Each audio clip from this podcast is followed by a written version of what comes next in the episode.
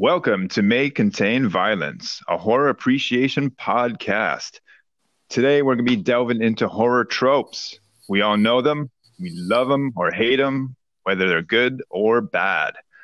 But today, I have a bit of help with me. With me is my friend, Mallory. Hi, Mallory. Hello. Would you like to introduce yourself? Oh, for sure. Well, I'm Mallory. I used to work with David at Home Depot. I made my escape a few years ago, and I now work in the legal field. But prior to that, I actually worked in film, and I did mostly documentary film style.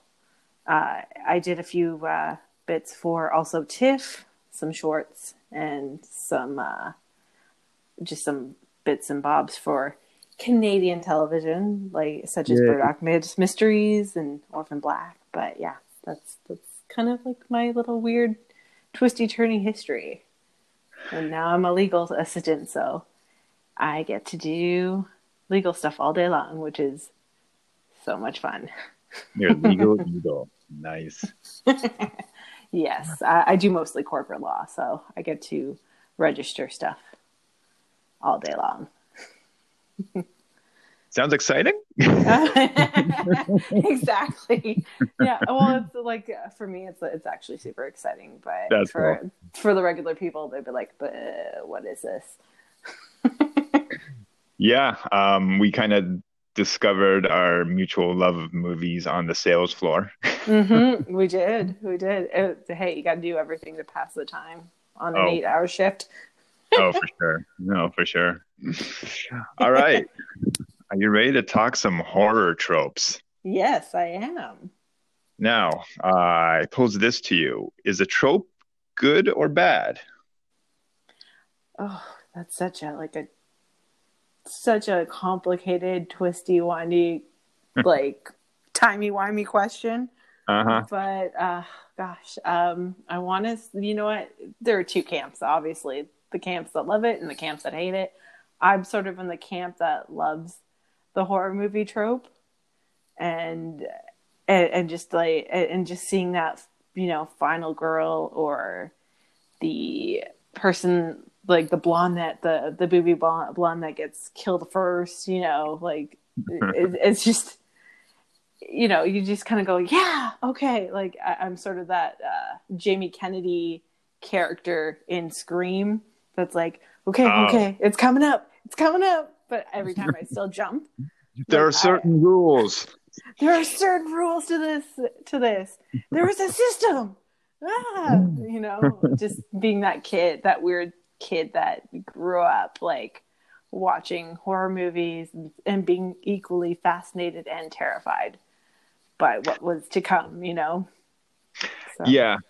I agree for the most part. I don't see tropes as either good or bad. It's they're a tool. Mm-hmm. And they're ones that depending on how the tool is implemented can be done well or can be done bad. Agreed. Yeah.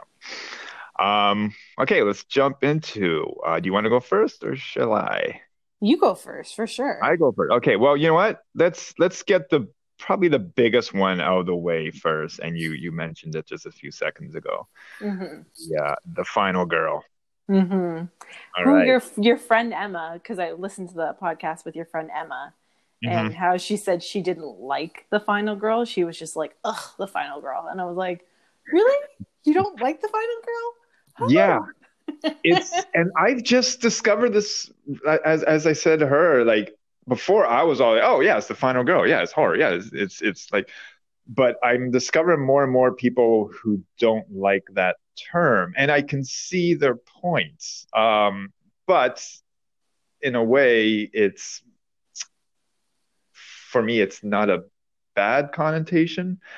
I don't think it's bad. I think the final girl, like, we all cheer and rooted for the final girl in a horror movie, like the girl that just she's got a lot going on, and there's a lot of subcontext to her, and something's happened before that's made her so strong to get her to the end and face that man in the mask you know, so to speak. Right. And I think, I don't know, does the final girl put more emphasis still on the killer? Like, oh, it's the one that he didn't kill instead of, oh, she's the protagonist. Well, I mean, if we take this from a Sean Cunningham perspective in terms of the Friday the 13th films, the final girl means nothing. Like, you know, the heroine from the first Friday the 13th film gets killed immediately in the first 4 minutes of the second. So spoiler alert if you haven't seen those movies, but if you haven't, it's 2020. It's 2020. Like, they've been out for years. You can't. We're this is a full spoiler podcast. Exactly. everything we talk about is open for debate. I think the only thing I wouldn't talk about if like a movie came out like this year that I would just leave off the table. But everything else is spoiler. Spoiler. But you know, from a Carpenter / Wes Craven perspective, the final girl means everything because, you know, you've got Nancy from Nightmare on Elm Street, and she makes it to the third film, and also they revisit that in New Nightmare, and she's still the final girl, like the girl that Freddy never beat. And you know, and then you have, you know, Laurie Strode, who basically has made it through the full franchise, and now they're rehashing it with a very interesting new take in the new Halloween films, which I'm super excited, you know, for. So. Yeah. But I and some final girls have, I think, surpassed that, that title. I mean, they are just as well known as the killer, you know, up to a point, maybe not to your average moviegoer. But definitely in the horror community, like when you say, Laurie Strode, it's like, oh yeah, it's like, she's like head to head with Michael Myers. Yeah. She's even put in a few blows in herself in you know, has, you know, supposedly killed him off several times. A couple of times. You know, whether or not it was him, but you know. We could do an entire podcast just based on the Halloween franchise and the divergent trails they have taken. I met John Carpenter 7 years ago, and it was probably the single-handedly the greatest moment of my life. Oh wow. Meeting a 70-year-old man who's just like, I'm like, I love everything that you've done. I'm such a huge fan. Like, and just having him like wink at me and like just a puddle of horror fangirl jelly on the platform that I was standing on, like where his table was. Such a nice guy. Well, I mean, I've heard he's a bit of a curmudgeon, but who isn't at 70? Really? Yeah, really. He's earned that right. Yes, he has. Again, back to the final girl here. When do you think the first one appeared? We'll say I think first one we really saw was this in the 70s. Yes, I would agree with that. I would even say beforehand in the 60s if we go the Hitchcock Truffaut route, with the final girl, if we want to take it from that perspective. But yes, like the slasher horror trope, final girl was the 70s. Yeah, whether it's Chainsaw Massacre or Halloween. I wanted to hit upon. Go ahead. Yeah, because so my history of TCM, as they say in short form, that I saw the I think it was the third one first. And I know what a way to dive into it. And that was with who was that with? Was it Dennis Hopper was in the third one? No, wasn't he the second? I still haven't seen the second one. Was he in the second one? Oh gosh, like the third one? Yeah, wasn't the third one? Was that not with Matthew McConaughey? Oh, that was, yeah, Texas Chainsaw Massacre, the New Generation or something like that. Yeah, the beginning or whatever it was, yes. The first appearance of Matthew McConaughey. Yeah. All right. Yeah. And Renee Zellweger was in that as well. Yeah, she was. Yeah. Well, that was my first, and I didn't know what the heck was going on. Oh, what a! It's literally like watching The Evil Dead and watching the second one, Dead Before Dawn, before you watch the first one. So that's the kind of trip you're going on. It pretty much was, yeah. And then the second one I saw was actually the remake with Jessica Biel. Oh, okay, yeah, and that one was good.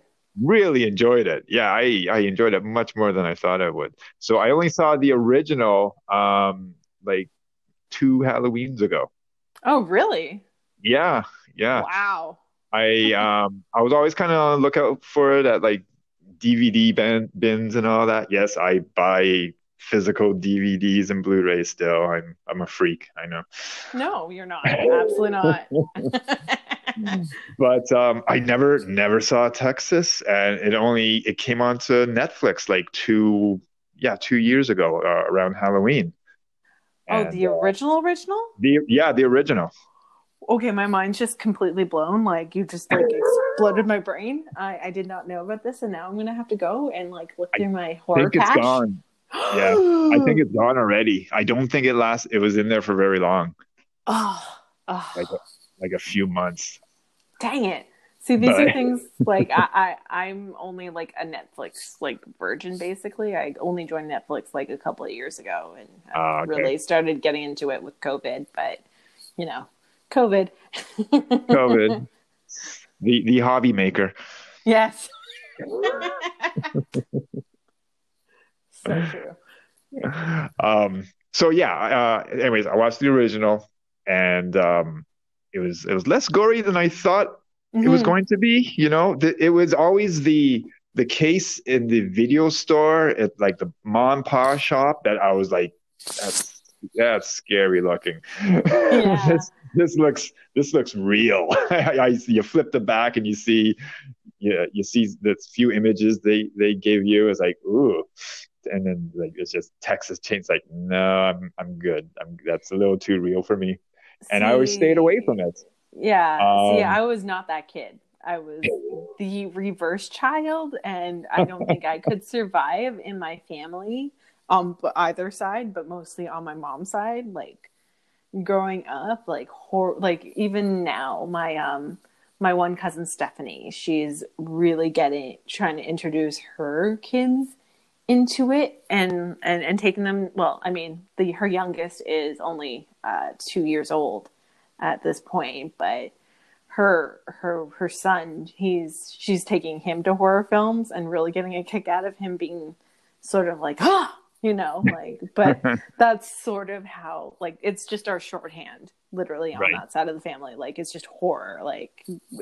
I could not have survived if I wasn't in it, Okay, I got you. No, I was the only one in my family who was into it. My sister was 10 years my senior, so by the time I started to get into it, she was almost out of the house already. So I never really had any type of movie bonding stuff with her. Even like the weird older cousin that was like, "Hey, you want to come over and watch a movie?" No, all my relatives were in Germany. Oh, okay. Yeah, I had no one here. I had a couple of family friends. There was a girl my age, Tanya, but she lived other end of the city, and that might as well be another province when you're 10 or 12 years old or whatever. Yeah. But so my discovery of horror probably somewhat through my father, because he would watch old horror movies and all that, but that kind of piqued my interest. That's when I walked in and they said, "Oh, you want to watch this movie with us? This miniseries?" I thought, "Oh, sure," and that was Salem's Lot. Oh, what a series to introduce to a child. Yeah, and you know what? When you were talking about Salem's Lot, I was like, oh God, that. I still have vivid nightmares of It, the miniseries. Right.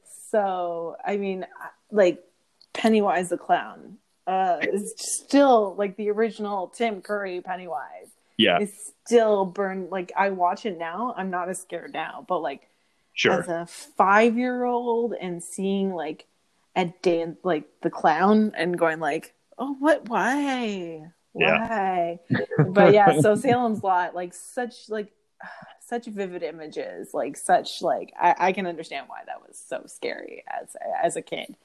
Yeah. So yeah, it burned into my mind, but it was an experience that I kind of wanted to replicate because I never felt fear like that before. I never had nightmares from something I've ever watched before.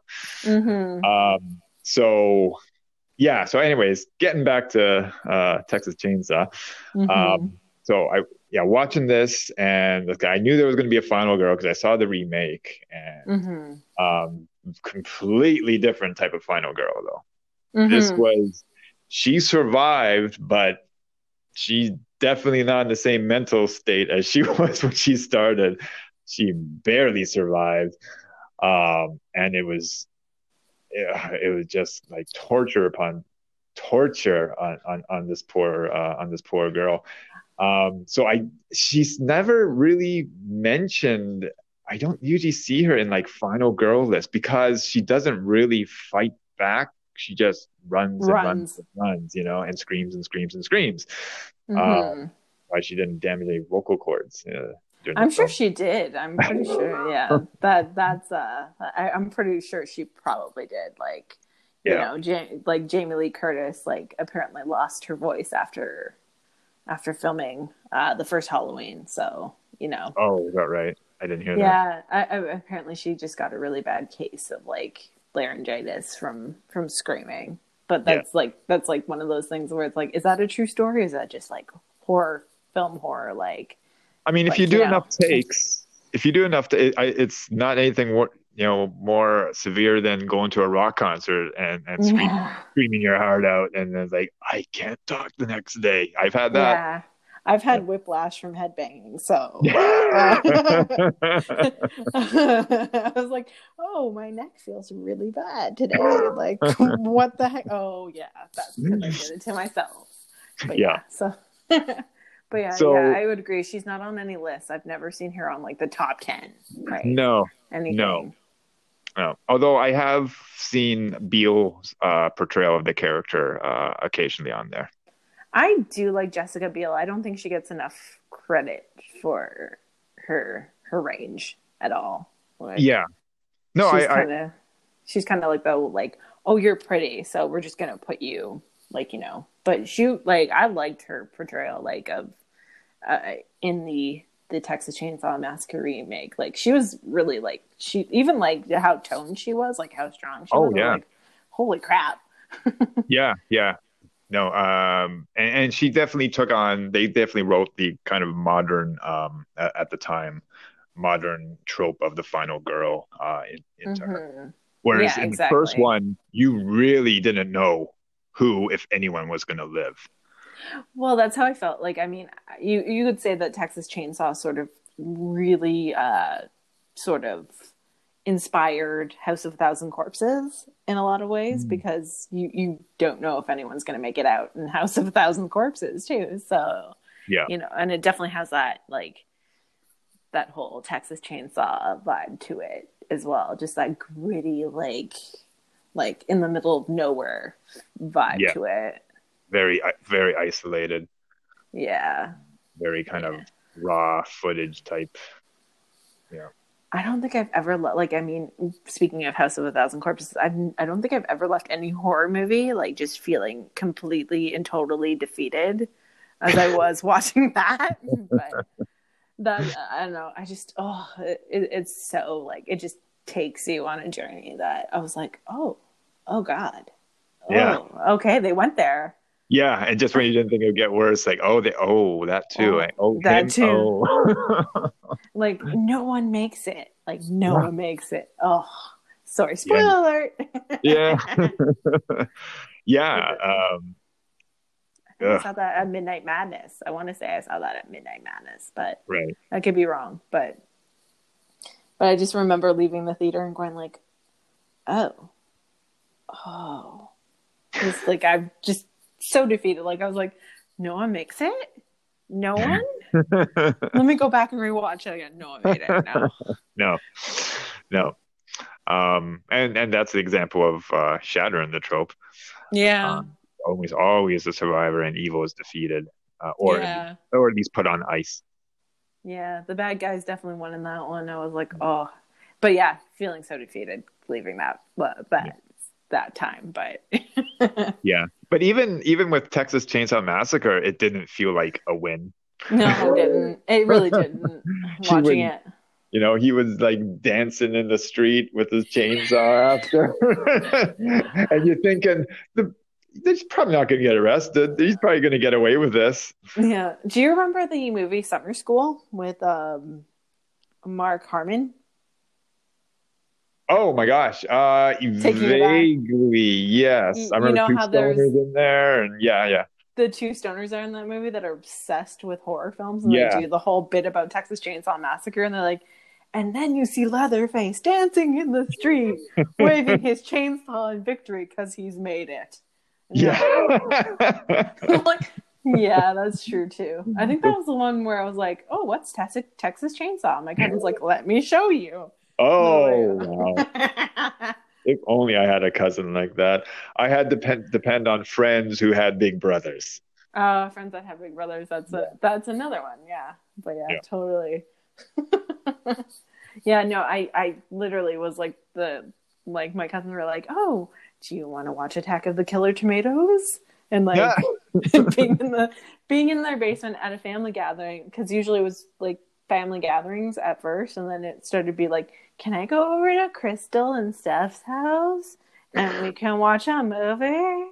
And Mom's like, yeah, sure, I can go see your Aunt Sharon and we can hang out and have dinner or whatever. But yeah, like that the whole thing. But yeah, they were definitely my introduction into the creepy, weird, macabre world of horror movies. Very nice. Cool. So now we're going to move in a bit farther into Halloween. I want to chat about. So this, I think, is probably the first where the final girl really is kind of established. But it's the debate between Halloween and Friday the 13th, really.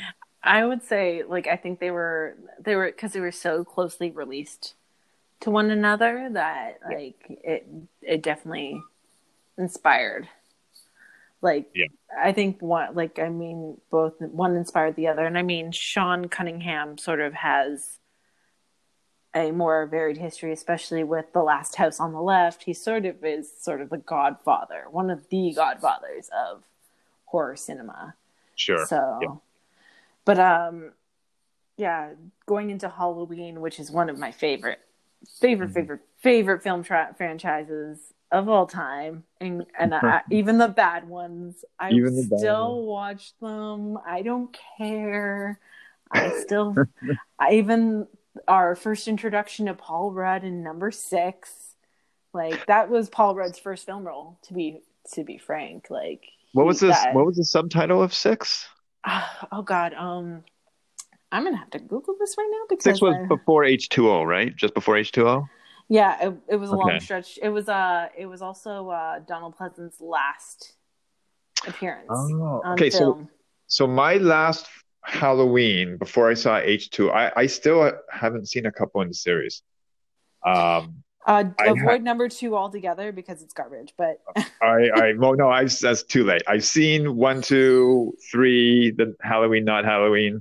It was the Curse of Michael Myers is number 6. No, I haven't seen that. I've seen the Return of Michael Myers. I saw that in theater. That was my first Halloween in theater I ever saw. So that was number 7. Oh no, that was number 4. That was 4. Yeah. Yes. All right, so they made so then it was 5. And what was number 5 subtitles? Did have one? Oh, I think it did. Halloween 5. It probably did because I have all of them. Okay, I see that. I'm gonna do a binge soon because I see that Shudder has those middle Halloween movies there. I could watch those. Yeah. It's so, like, I mean, it's my favorite series of all time. Okay. And Laurie Strode is my final girl. Like, she, right. Jamie Lee Curtis, like, hand in hand, like, you know. My question though is, do you think it was ever in doubt that she was not going to be the final girl, or that she wasn't the protagonist? I don't think it was ever in doubt. I think just in terms of the way Carpenter set it up, in terms of story and pace, right? She was going to make it, yeah. and just in terms of like how he introduced her as a character, she's the good girl. She did drugs though, so that's why he came after her. Like, my mom and I had that discussion. I'm like, Mom, she totally smoked pot in the car with her friend, and she's like, no, she didn't. I'm like, yeah, she did, because she was coughing. And then they pulled up to the store where Sheriff Brackett's there, and like they're talking and the whole bit. I was like, she was coughing the whole time, Mom. She totally had a puff of that joint. And that's why he came after her. But, it wasn't the second hand. No, but you know, the way he set it up in terms of pace and story, in terms of he's watching her the whole time, he's stalking her for some apparent reason that we don't know why. Yeah. You know. But yeah, there was no doubt that she wasn't going to make it to the end, because she just had that. She had that wherewithal, that strength, that awareness already early on in the film. Right. So, and probably the more screen time. More screen time. Yes. Well, God, I don't think there's anyone more beloved in horror cinema than Jamie Lee Curtis. Yeah. You know, like prom night and so forth, you know, she's our Scream queen. She is, yeah. Other than Danielle Harris. Danielle Harris comes very close behind. I love her. Danielle, now was she not the little girl in the Halloween films? Yeah, she was. She played, the story, as the storyline goes, she played Laurie Strode's daughter, Jamie. Oh, okay. Yeah, that's right. I vaguely remember Return of Michael Myers, and I remember that's they needed it because Jamie didn't come back. Say, oh, we need another relative. Yeah, exactly. Well, I think at that point she by the time they had filmed the second one, she was already 21. That's why between the first and the second, she looks so much older, right, than she does in the first film. Because I believe they filmed that when she just turned 18, or she was just turning 18. Right. And then they came back with the second a few years later when she was in her early 20s. So there's a jump. And you're like, why does she look so old? Why does she look so old, but like, why does she look like she's matured quite a lot since the first film, you know? Yeah. Yeah. But. Yeah.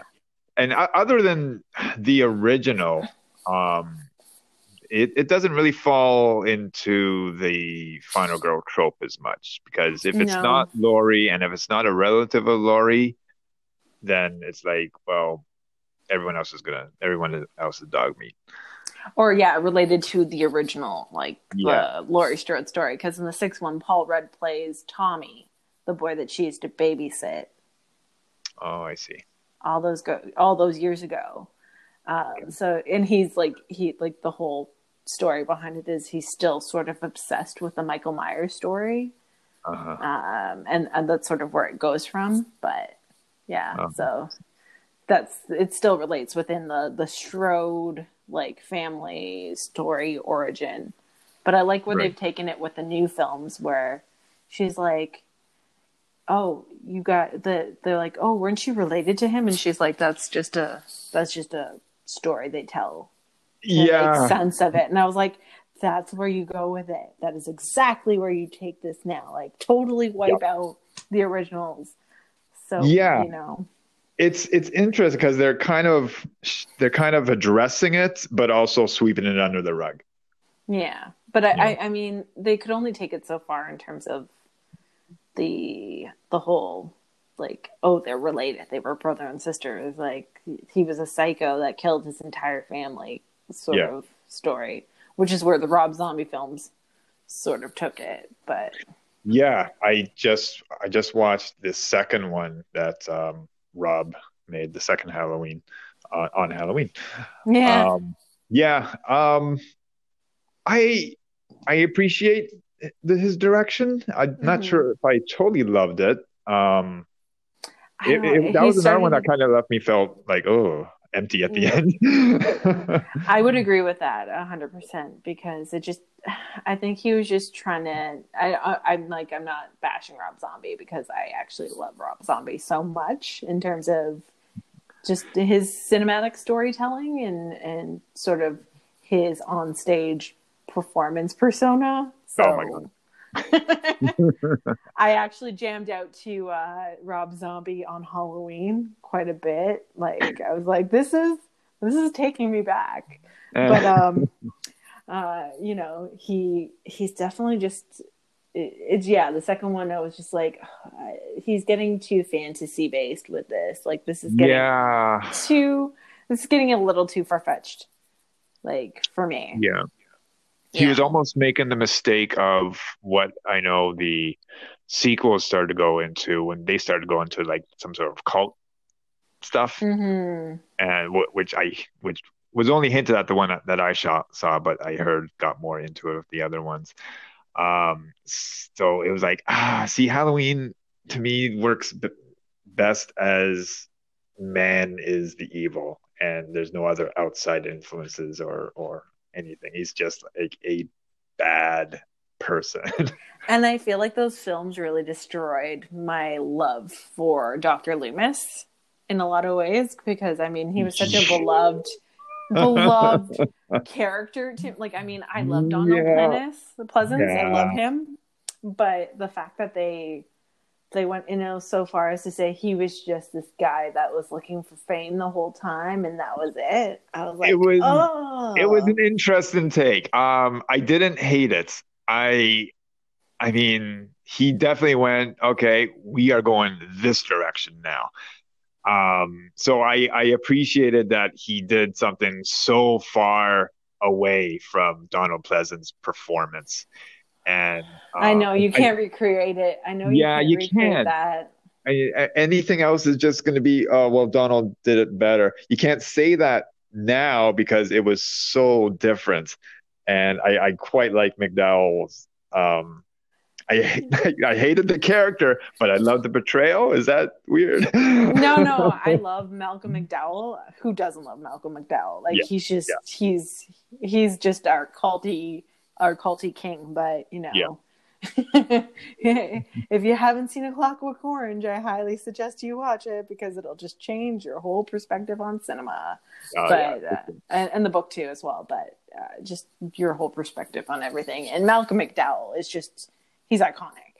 Like the fact that they even how could you how did he loop him in? How did he get Malcolm McDowell to come sign on for these films? Because. I mean, Malcolm will basically do anything. He will appear in a big budget film, and he will appear in the schlockiest B movie you've ever seen. And but that's why we love him so much. His resume, I'm afraid to look at it. IMDb because it's just going to be massive. Yeah, that it's very true. Like, I mean, just in terms of everything he's been in, but I mean, God, the career he's had in terms of just cinema and in terms of B horror and cinematic, like what we would consider cinematic quality films, the Kubricks and so forth. But yeah, I don't know. I love him. I love his voice. He's just got that. I wouldn't say commanding, but I would say a voice it grabs your attention. It does. Yeah. It's the voice that's going to stand out in the room. It's the voice that's going to stand out on voiceover work in an animated series or whatnot.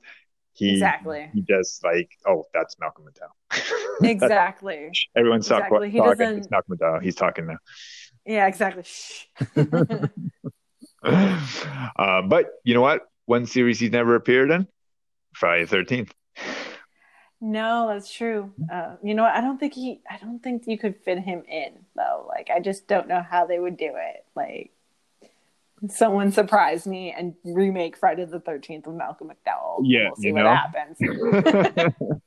Oh, you know who he could play? He could play the creepy guy that's like, "You're all doomed." Oh, you're all doomed. Yeah, crazy. Oh, what was his name? Crazy Al, Crazy Ed. I can't remember his name. Crazy Pete or something like that. Yeah. Crazy Bob. But he would have put some Shakespearean into it, I guess. Yes, you're all... Well, he could probably just do that whole, like, long, dragged-out, doomed kind of thing. Because we all remember him, and, like, I mean, he's just like, that character that you're like, ah! Yeah. Buys it early in the second film. Yes! I was not expecting that too. Like, I mean, that Cunningham really shattered that whole trope that they make it and they live a happily ever after sort of trope to films, you know? Like, we never hear about them again, you know? No, exactly. So the girl in Friday the 13th, which in itself is kind of a, even before these tropes have really started going on, was kind of a trope breaker in the way they did the killer. Mm-hmm. Oh yes. It was. Yes, so I recently got the 8 DVD set Paramount put out for Friday the 13th. So I've been rewatching. We did a marathon on Halloween. Me and my friends got together and we watched the first 3. Which are also they're very good. Like they're you know, I would say the first 4 are still by far the best of the whole series, unless you want to go into the schlocky Jason Zombie. I do love Jason Zombie. I will admit Jason Zombie is a lot of fun, but at that point the series is way more it's lighter. I mean, the way the MPAA started clamping down on, oh, you can't show that. You can't. It really. Yeah, you can only show side boob. Film, you know, you can only do this. You can, yeah, exactly. You can only show side boob, and you can't show severed torso with intestines coming out. You can only show this and that. Well, I do like what they did. I don't know if you've watched the 5th film, the 5th one where they have the grown-up, again, Tommy character that they had from Chapter 4 where he's living in a group home. Yeah, I've seen them all. And, yes, so they were what they were trying to set up there was that he sort of takes on the Jason persona because he was so scarred by it. And I was like, that's where you take it. You don't go to 6 and, like, totally, like... go, okay, Tommy resurrects him with a lightning rod. No, you don't do that. No. What were you thinking? Even at the end of number 5, it seemed totally going in that direction because he was about to look like he was about to kill the final girl there. Yes, the therapist / like whatever she was, the kind lady. I just call it the kind lady in the hospital. Yeah, so. And it's like totally where it was going. I don't know if box office dictated that they went, oh no, let's bring back Jason, or what the fan outcry was. There was no social media at the time, so it was like I don't know where they're getting that from. But that would have been such an interesting way to go. I still would have wanted Jason Zombie to come later, but I would have liked to see that explored more. Is what I'm saying. I think the very meta moment of that whole series is where he comes out of the subway in New York, which we know is Vancouver. So not New York. Not New York. It's Vancouver, people. The only time they shot in New York was when it was in Times Square. They had like one night to shoot in Times Square, and that was where he comes out and he sees the hockey mask and that meta moment where he tilts his head to the side. Right. And you're like, such a weird like the way the journey of that series, like, I don't know, I guess it was the box office demand that sort of like switched it from a psychological possible thriller to just like schlocky zombie Jason walking around, and he's totally messed, like rigor mortis and like and just rot would have just like had him falling apart. Electricity, Mallory, electricity. It rejuvenated him. I don't care. He would have melted. Like, he would have been crispy Jason. He would not have been zombie Jason. Explain how they've done 10 seasons of The Walking Dead where there's still zombies walking around. Our,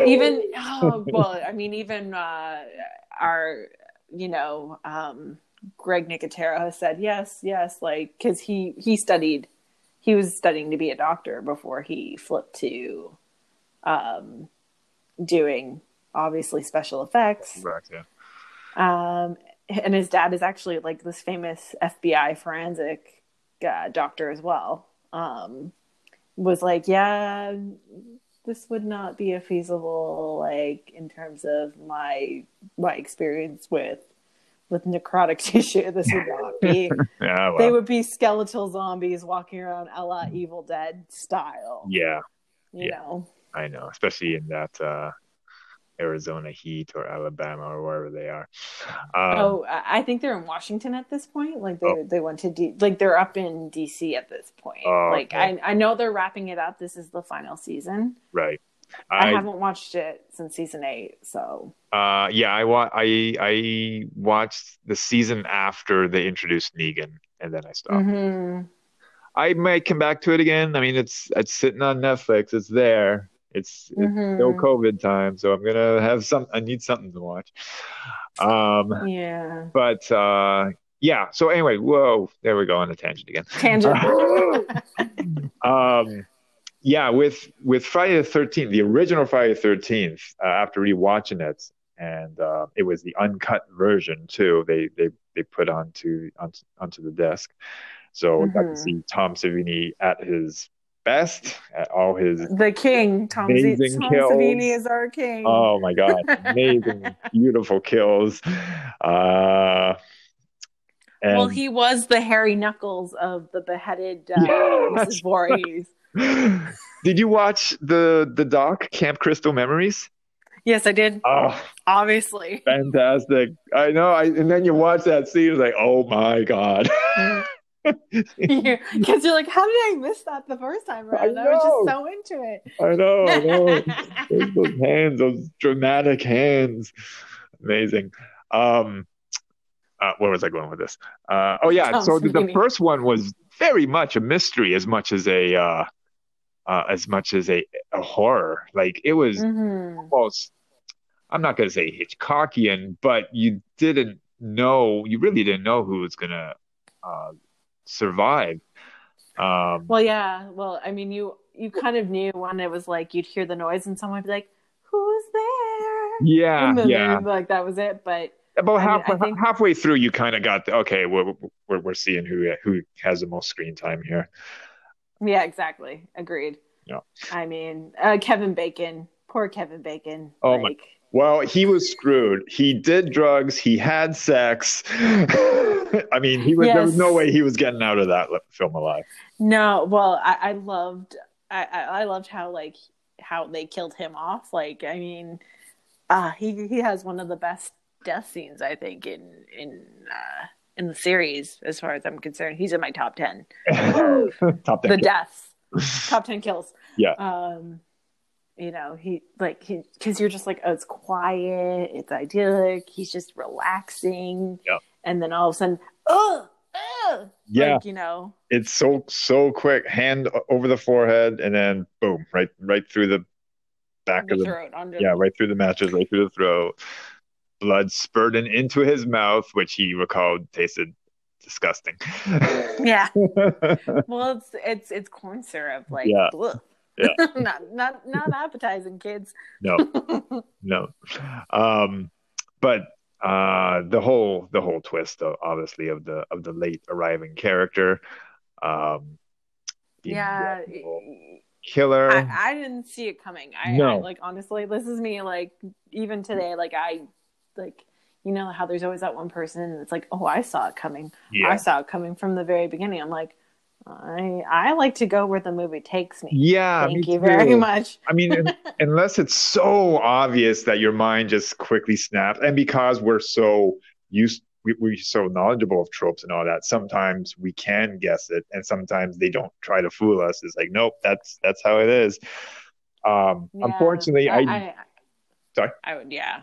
Sorry. No, you go ahead. Sorry. Unfortunately, I did know because number 2 was my first Friday. And they did an extensive recap of the finale of part 1. Yes, they did. Yeah. I can't think of any series that does such long recaps of finales than Friday the 13th from the last chapter. And it's weird because they do it so that they can set up into like the intro to the next film. But, you know, it's kind of like Cunningham was like, okay, it's been a while since they saw this film. It would be a good idea. And then it just kind of carried on from there where they're like, okay, well, we've done it in the first 3 films. Now we have to do it in the 4th because, you know, so much has happened. And I mean, so much had happened in terms of story. But I would argue the fact that it was a long time since people saw them because these movies were coming out like consecutive years. Yeah. You know, they were just like boom, boom, boom. Maybe once in a while you'd have a 2-year gap, but you know, they put out 8 movies in a decade. It's very true. Yeah. You know, that's the thing I forget about it because it's just it's like the way that the old school filmmaking process was where they'd shoot and then they'd be in post and then you'd get the VHS and the DVD like a year later at Christmas, you know, kind of thing. But yeah, like just that whole process, like the old cutting film process. But, you know, just I think there hasn't been a longer recap of a previous film ending and everyone who's died up until like, I think in the 4th one, they did the best kills situation. Yeah. Where they're like, okay, here we go, kids. Here we go. This is who died. Oh, remember that guy in the wheelchair that we all were like rooting for? Oh yeah, he got that axe in the head and he went down that really long flight of stairs. And you're like, oh, poor guy. Like he did nothing. No, he absolutely did nothing. No, like, he was the good kid. Yeah, come on. Yep. I don't even think he was like there was even a hint at him like getting any. There was a bit of flirting. There was with the one girl. Yeah, but I don't think it was like it never went anywhere. That. No, he was actually waiting for her to come back. She went to freshen up.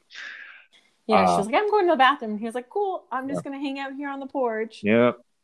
Wait, what was that noise? Yeah. And you're like, no. You know? Yeah. And it's kind of like with Crispin Glover, too. Crispin Glover, I was so rooting for his character in number 4. I have to, like, that's my next one to rewatch. Yeah. The only thing I remember about Crispin Glover is the dance. I don't remember anything else about him in that film. I just remember the dance. I think everyone remembers that dance, and apparently that's the way he danced. I have no doubt of that. Well, in Crystal Memories, they're like, yeah, that's the way he danced in the clubs in the 80s. And I'm like, oh, McFly. Oh, McFly. You know? Thankfully, you know, we have such a long list of greater. Well, I mean, that's a great film, but like greater films to remember Crispin Glover by you know. Yeah. But yeah, he died sort of the same way as Kevin Bacon. I think they revisited that again. Right. With his character, he just gets laid, and he's like, yeah, you know, like I'm not a virgin anymore. And then they're like. Hand on head through the throat, and I was like, "Oh, Kevin Bacon him." Yeah, we always find these secondary characters, and it's like you root for them, but you're more likely than not they're gonna die. But it's like you always have that hope. It's like, oh, I really like that. For me, it was in the very first film. And they kind of did a psycho switch outs. They had that girl who is hitchhiking her way to the camp. Yes. And she went into this little trading post, and I'm trying to get up to Camp Crystal Lake. And can you give me a ride? And it's like you're following her. It's like good 15 minutes of her. And then, someone pulls over, seems like a friendly person. You never see their face. And then, passes. Well, friendly enough that she feels safe enough to get in the car with them. Because we now know it's a middle-aged woman who's probably smiling at her with that very enticing smile. Creepy. Creepy, but like too big. Yeah. Too big of a smile. She had a great kind of creepy smile. And then, she dies in the forest, and she was such a pleasant character. I was genuinely, she's the first one. I think she's the first one to go, right? Like she doesn't even make it to the camp. Yeah, yeah. Well, no, that was in the first film, right? So like there was no flashback. No, there was. Yeah. Oh, yeah. Sorry. The two campers. Yeah, sorry. That's she first killed, and they talk about at one point. Oh, the two murders of the camp of the counselors. Yes. Oh, yes. You know what? I forgot about that. Yeah. Like, because it's just that flat, like, such a brilliant using the flash of light to be like, oh, boom. Okay, You don't see them die, but you know they're dead. Fade to white. But yeah, she dies, and then I was like, really? Oh, I thought she was like the main character. Okay. And then you're introduced later on to the main one. Yes. What's her character's name again? It slips my mind. Was it Annie? I want to say it's Annie, but let me do Alice. Alice. Yes. Okay. Where she apparently now final girl trope was usually virginal, which she wasn't. No, they really hinted at that she had a relationship with the fairly older counselor leader. Yes. And his jorts that he wore. His jorts. Yes. His amazing jorts, and like a very just what's the best way to describe him? He was very Bob Ross-esque in terms of like just very positive and bright and jubilant and like just that like, okay, I'm gonna go over here now, see you later guys, kind of thing. Like he would be the protagonist, probably. He would like be the main character if this wasn't gonna be a slasher film. He was the leader. He was or he would have a better showing, I guess. Like when you see him, he was like kind of Tom Skerritt in Alien. He's like, okay, he's the leader. Yes. He's gonna take care of everyone up to a point at least. But no, he like disappears for most of the film, and then when he does return, he gets offed rather quickly. Yeah. Doesn't even make it to the camp. Well, he disappears for most of the film. Yeah, he does disappear for most of the film. You're like, it took them that long to. Well, then again, I'm like, have you not camped before? And I'm like, yes, I have. Like, town is usually like 3 hours out if you're really doing it right. Yeah. So. Yeah. Alice, she survives. She turns the tables on. This is Voorhees. Pamela. Yep. Yes, Pamela Voorhees. Great villain. You just see her madness as she's explaining why. Oh, yeah, where she slips it, where it's she's telling the story and she's sort of floating off, and it's Carrie, and you're like, oh no, run. Yeah. Run. Yeah. You know.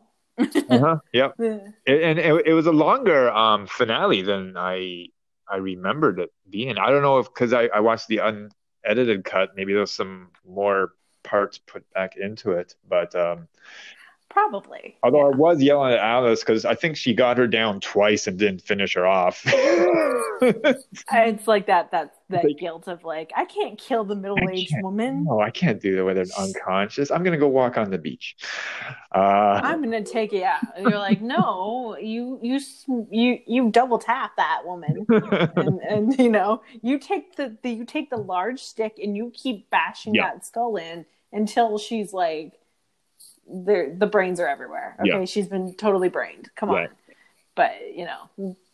It doesn't make for a very interesting like finale, you know, like, you know, I get where they probably were going with it, where it's like she has guilt and she doesn't want to injure someone, like she wants to have her be taken into the authorities type of situation. So if she knocks her out just enough, she can make it till morning, right? You know, yeah, that is probably more her thinking, and. It might, I don't know if they think it might alienate the audience to her if she would beat the crap out of this woman, even though she just murdered all her friends. Yeah, this poor middle-aged woman who just seems to be she's just so messed up. Like at this point, like her son's death has made her snap. Yeah, but you can't take her life from her. Yeah. Even though she's killed all the friends at this point, all of the counselors, like, no, you can't do that to she's already lost enough. She's already, you know? And she's obviously insane. She's out, right?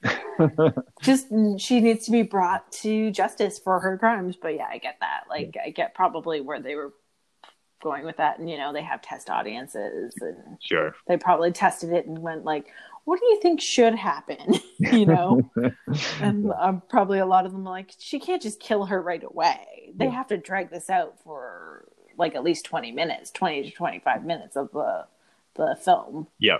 At the end. No. Because it's much more, I think, it is much more compelling that they dragged it out, because you're like, okay, maybe that's it. That's all she has to do. And then she can just fall asleep in the raft in the middle of the lake. No, and everything's okay. For some reason, she does that anyway, even though she just beheaded her. It's like, okay, now is the time to go on the boat. Exactly. And then, I'm just going to chill. It's here. Debatable whether that scene is in her head or it happened, because it's very ambiguous. Jason jumping out of the lake, because it can't possibly be Jason, because he would be older, and he would be bloated and much more distraught. Like, I mean, if he was in the water all that time, he would have been so messed up, so messed up. And then you go right into the supernatural right away, basically. But then she wakes up in the hospital and she's like, "Oh, did you see the boy? There was no boy. It was the boy in the lake. No, we saw you. You were alone. You were alone. Like, so, and then you must still be out there." So exactly. Yeah, so it's like, okay, Alice, no, you're just traumatized. That was obviously in your head. But then number two comes. And you're like, oh, poor Alice. Like, she was done dirty. Definitely. She was. Like, I mean, the fact that they did that to her, like, just let her live her life out. And let her live out her best life. Like, she's been through enough. Like, it's the same thing, like I say, like, what they did with Christine's character in the third one. Right. She's so messed up from coming across Jason. Like, what was it, like a year or so earlier? Like, they cross paths and it messed her up totally. That she's they kind of retroactively said that he stumbled upon her. Yeah. Where I'm like, you know what, they really, I don't know how this girl wasn't hysterical like all the time. Like, I mean, they bring it up, but like where she's like, I'm coming back here to face my fears and everything. I'm like, yo, I probably would never go back. Uh-huh. I would always remember it. And I would not bring all of my friends and Tommy Chong to get killed. Okay. Leave poor Tommy alone. Okay. Yep. Yeah, that was a weird decision of her. And it also like that flashback showed, man, like why was Jason so ineffective at that point? Yeah. Why didn't he just kill her too? Like that would have been like, boom, the end of her story there. Yeah, but, you know, let's drag it out and kill Tommy Chong, poor Tommy. Yeah, like they did him dirty. I'm sorry, I love Tommy, but you know. Yeah, exactly. But yeah, with number two, they just did her away, and it's still like, what neighborhood were they in? I don't know where they were. That looked like the suburbs. It didn't look like anywhere out in any woods. Mm-hmm. Did he take a bus there? It doesn't make sense to me at all. That's how I sort of feel about Michael Myers. Is like, how did he get it? Like, I mean, like in the later films, they just have him getting around. Like, I'm like, how did he get around? Like, like without a car. Like, how did he end up here? Like, you know, situation. Like, I mean, he was one of the few killers that seemed to have a vehicle. Yeah, and was able to drive on hand. That was able to drive. I'm like. But he was in a mental institution from the time he was 8. So what idiot at the institution? Hey, Michael, I'm bored. You want to do something? You want to go for a orderly? You know? I'll teach you how to drive a car because you seem so harmless. And they pass that off as one of the reasons. Oh, how did he drive? He was in an institution. Oh, so someone of the orderlies or security guards taught him. What? No one spotted this? Like, the guy was in for killing his sister. Like, no, you should never learn how to drive. Let's give him means to escape. That sounds reasonable. Yeah, you know, yeah, totally. That just sounds like a great idea. Yeah. But, you know, yeah, Jason, how did he get around? Like, he also didn't walk very fast. No. You know? Not, well, you know what? It depended on the Jason because... Kane Hodder's Jason didn't walk that fast. No. The Jason from, I think it was, 4. I think it was 4.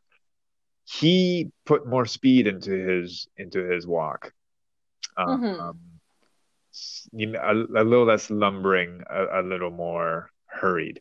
But yeah, yes. For the most part, though, it's like, yeah. But you know what? I have a theory, and I tested it out with my friends.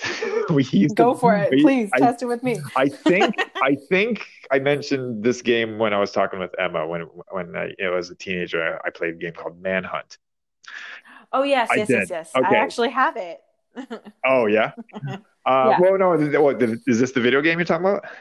Oh, yeah, the video game. Okay, yeah, no, this was a game that we made up, and we called it, this was way before the video game. And it was basically one person dresses up as Jason, everyone else goes into the park. We played up at Cedar Ridge Park, which was like right next door to my home at the time when I was in Scarborough. Okay. Yeah. So I had a hockey mask. I had... lumber jacket, and I fashioned a wooden machete. Okay, and so a little bit of heft to it. Yeah, okay, yeah. There was a bit of cosplay to it, and I would go into Cedar Ridge at night with my friends. I would go into the forest first, and then they would come in after, and I survive, and see if they can get away from me, and see if I can sneak up to them, and. So it's like, and it was kind of it was a game, but it was also a theory testing if Jason could really catch up to these kids. And you know what? Yeah. I got them every fucking time. Mind you, were you always have you always been tall? Yes. Like, okay. Yeah. So, you know, I'm just going to say long legs. Okay. You can move a lot faster than me. Like, I would probably not make it because my tiny legs can't, like, carry me, and my lungs are that of like. But that's the thing. Not runner's lungs. I wouldn't chase them down. Like if I couldn't get them within a couple of strides, I'd disappear back into the dark, and they'd be so focused on running away from me. I would just like watch their routes, and I would cut them off every damn time. So you were doing like the proper Jason. Yeah. Okay. Yeah. Okay. Yeah. I really like that. Like, that's really, like, you would have terrified me if I ever played that game. Like, oh my God, that's clever. That's very clever. Yeah. So, so it's possible if you know the grounds, if you know the woods like the back of your hand, and he would. It's possible to catch up to them, especially if you know where they're going to, if you can see the route they're going to take, and you mm-hmm. guess what building they're heading towards or whatnot. He could definitely conceivably get there beforehand. Now, I couldn't always appear like right in front of them and they'd run into me, but like he did, which happened often with him. Most of the times I would catch up, get one of them, they'd scatter, and then mm-hmm. hunt down the rest. And I say yes, it is possible. Okay. Yeah, like I actually agree with that theory. Like that's actually a really good way to test it. Mm-hmm. And I'm surprised no cops pulled up and were like, what are you guys doing here? It was a different time in the 80s. I know. I'm just like, you think about it now, we're like, that would not test well. No, kids. Not with social media, not with very suspicious neighbors, like just peering at. And I hate to say it, I'm one of those suspicious neighbors now because we are in the middle of renovations. So I barely have, like, I have a lot of free time on my hands during the day. So if I hear a noise, I'm like, what's going on? What's going on? What? Car door shuts. I'm like, who just left their house? Okay, cool. Yeah, you know, kind of thing. But yeah, like nowadays that game would not make it. So probably not. Not unless you informed everyone in the area. It's like, okay, we're just gonna go do this now. And but yeah, if you see a bunch of kids playing at night, it just means that we're playing at night. Yeah, and 80s, 90s, so much more free reign than the millennial kids have now. Like I was definitely a free range child. Yeah, for sure. Like, I mean, I was the, like, you know, if the streetlights come on, you have to come home within the half hour of the streetlights turning on. Yep, for sure. That was my rule too, when the streetlights come on. But as we got into teens, it was like, that wasn't as much anymore. See, I was in like the post 2000s. Like I was a teenager in the early 2000s. So that sort of the whole stranger danger, like you can't stay out too late. Like I have to know where you are at all times kind of really kicked into high gear at that point. And for good reason, I would say for good reason, but you know, there were very different, like, I mean, I think I grew up very differently in my teens. Like my parents always knew where I was, and sort of like the whole bit. And most of my teens consisted of going to the movies, so I was just that cinephile child that was like, I'm gonna go to the library or go to the movies, and I'm gonna sit in a dark room for a few hours, and you can come pick me up after, Mom. Thanks, thanks for the $2 movie and $8 popcorn, which it's like. Now prices for everything are so ridiculous. Like I had $20 for a combo. I might as well be like rich to eat popcorn at the movies. Oh, it's like, oh my God. Yeah. Or it's like $30 or $40 and you get the digital download. Like, oh my God. Yeah. The stupid digital. I'm like, I don't need to see it immediately after I've seen it. Yeah. Like I don't need that digital copy. Yeah. I haven't seen the movie yet. Why would I want the digital download? No. Exactly. Don't force it down my throat. That's like, oh, that's so you too. Come on, guys. You know. But yeah, totally. Like that's a really cool game. Like, oh, yeah, it was so clever. It was a blast, and it got bigger and bigger. And at one point, I think we had 20 people playing. Oh shit! Yeah, it was huge, and I would almost unanimously always be chosen to play the Jason part. And I was always like, I'm ready to give up the mask. Someone wants to play. And they've tried a couple others, and they barely got anybody. No, they're like, David, you're so good at it. You're so good. Yeah. Oh, yeah. I don't know what that says about me. I would probably would have been that kid that would have been like, I'm Jason. Yeah, I'm going to pick you all off one by one. You don't even see me coming because I'll be right behind you. I'll be like, cha-cha.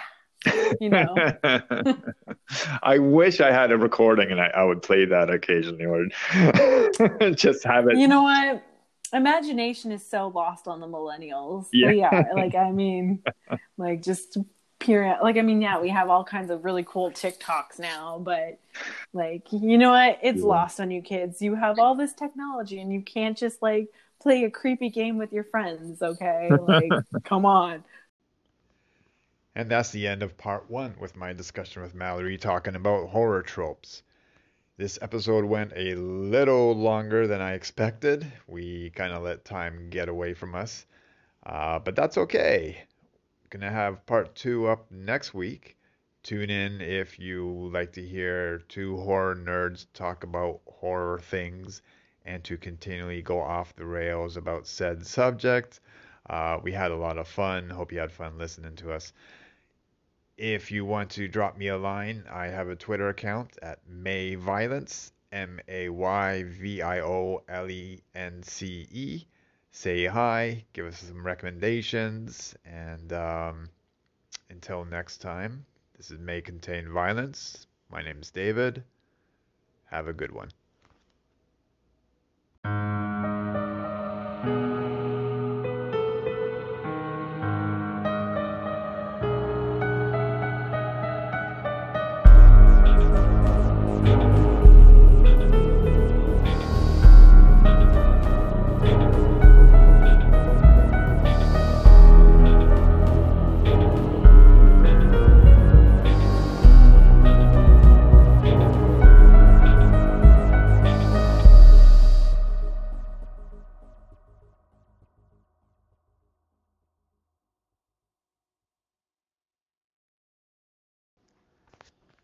Intro and outro music by Greg Hatton.